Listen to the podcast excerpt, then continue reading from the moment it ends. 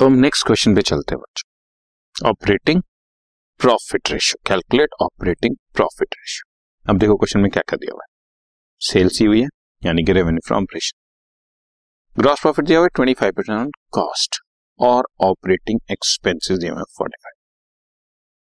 आपको मैं एक छोटी सी चीज समझाता हूं, आपको माइंड में वो थोड़ा सा कंफर्ट क्रिएट करेगी।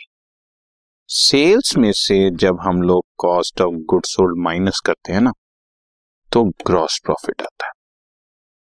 अगर हम ग्रॉस प्रॉफिट में से इनडायरेक्ट एक्सपेंसेस माइनस कर दें तो नेट प्रॉफिट आ जाता है। लेकिन अगर हम सारे इनडायरेक्ट एक्सपेंसेस माइनस ना करें, सिर्फ ऑपरेटिंग एक्सपेंसेस माइनस, ध्यान रखें इनडायरेक्ट में दो तरह के एक्सपेंसेस होते हैं, ऑपरेटिंग भी और नॉन ऑपरेटिंग। सिर्फ ऑपरेटिंग यानी कि office expenses, administrative expenses, selling expenses and distribution expenses, ये ऑपरेटिंग एक्सपेंसेस माइनस करते हैं ग्रॉस प्रॉफिट में से तो ऑपरेटिंग प्रॉफिट आ जाता है। और वैसे ग्रॉस प्रॉफिट में से सारे इनडायरेक्ट एक्सपेंसेस माइनस कर देते हैं बच्चों, इनडायरेक्ट इनकम्स भी ऐड कर देते हैं, वो तो एक अलग बात है, पर अब मान के चल रहे हैं कि इनडायरेक्ट इनकम्स नहीं है तो नेट प्रॉफिट आ जाता है। सो नेट प्रॉफिट में और ऑपरेटिंग प्रॉफिट में यही फर्क है कि इसमें सिर्फ ऑपरेटिंग एक्सपेंसेस माइनस हो रहे हैं और इसमें सारे इनडायरेक्ट एक्सपेंसेस माइनस हो रहे हैं, operating and non operating. Indirect में हमेशा ऑपरेटिंग भी होते हैं और नॉन ऑपरेटिंग भी होते हैं। मेरी बात समझ में आ रही है ना? तो सिर्फ ऑपरेटिंग माइनस करें तो हमारे पास ऑपरेटिंग प्रॉफिट निकल आएगा।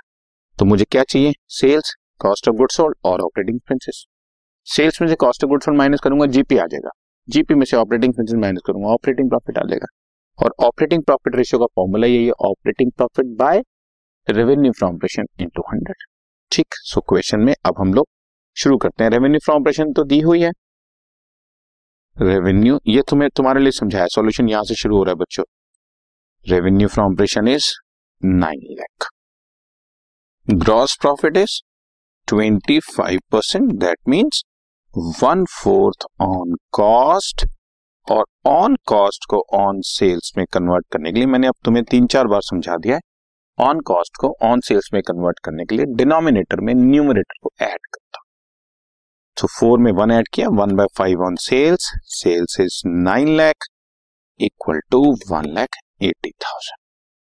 देयरफॉर कॉस्ट ऑफ बस यही हो गया, काफी ग्रॉस प्रॉफिट निकला है। अब इसके बाद एक काम कर सकते हो तुम,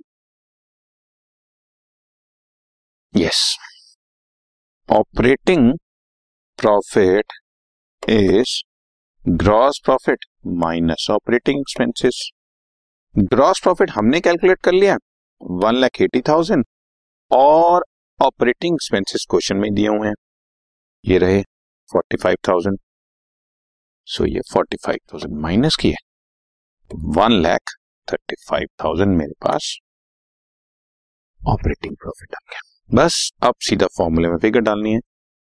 now operating profit ratio is operating profit divided by net sales 200। Operating profit निकाल दिया 1,35,000, रेवेन्यू फ्रॉम ऑपरेशन है 9 lakh in 200, answer is 15%, answer is 15%।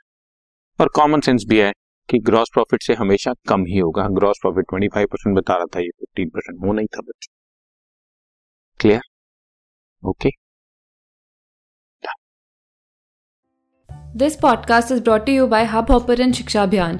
अगर आपको ये पॉडकास्ट पसंद आया तो प्लीज लाइक, शेयर और सब्सक्राइब करें और वीडियो क्लासेस के लिए शिक्षा अभियान के YouTube चैनल पर जाएं।